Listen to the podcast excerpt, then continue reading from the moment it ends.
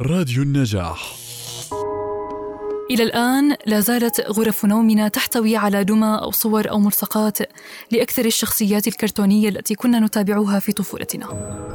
حفرت تلك الشخصيات بقوتها أو رقتها أو حبها للمغامرة في ذاكرتنا الكثير من الذكريات التي لا تنسى. وكلما رأينا طفلا نعود لنتذكر تلك المشاعر الجميلة التي تركتها بنا.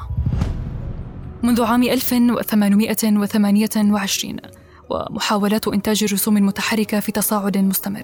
وبعد مئة عام من إنتاج الصور المتحركة حدثت القفزة النوعية لإنتاج أول فيلم كرتوني للبطل ميكي ماوس وكانت من إصدار والت ديزني مؤسس شركة ديزني. تعرف الرسوم المتحركة بأنها عرض سريع لتتابع من الصور ثنائية البعد أو الصور ثلاثية الأبعاد لإيجاد إيحاء بالحركة والتحريك وهو الخداع البصري للحركة.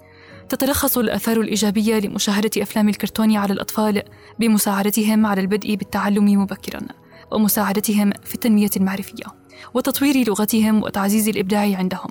كما تتلخص الآثار السلبية لمشاهدة أفلام الكرتون على الأطفال بالتشجيع على العنف وتعزيز السلوك الجامع والبعيد عن التعاطف وتشجيع استخدام الألفاظ البذيئة والسلوك الغير اجتماعي والتسبب بمشاكل صحية والترويج للنماذج السيئة.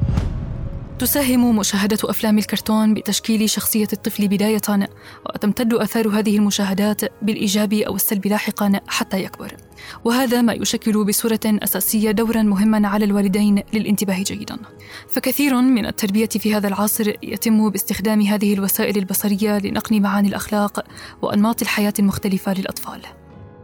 وأنتم مستمعون ما هي أكثر أفلام الكرتون التي تركت الأثر بكم ليومنا هذا؟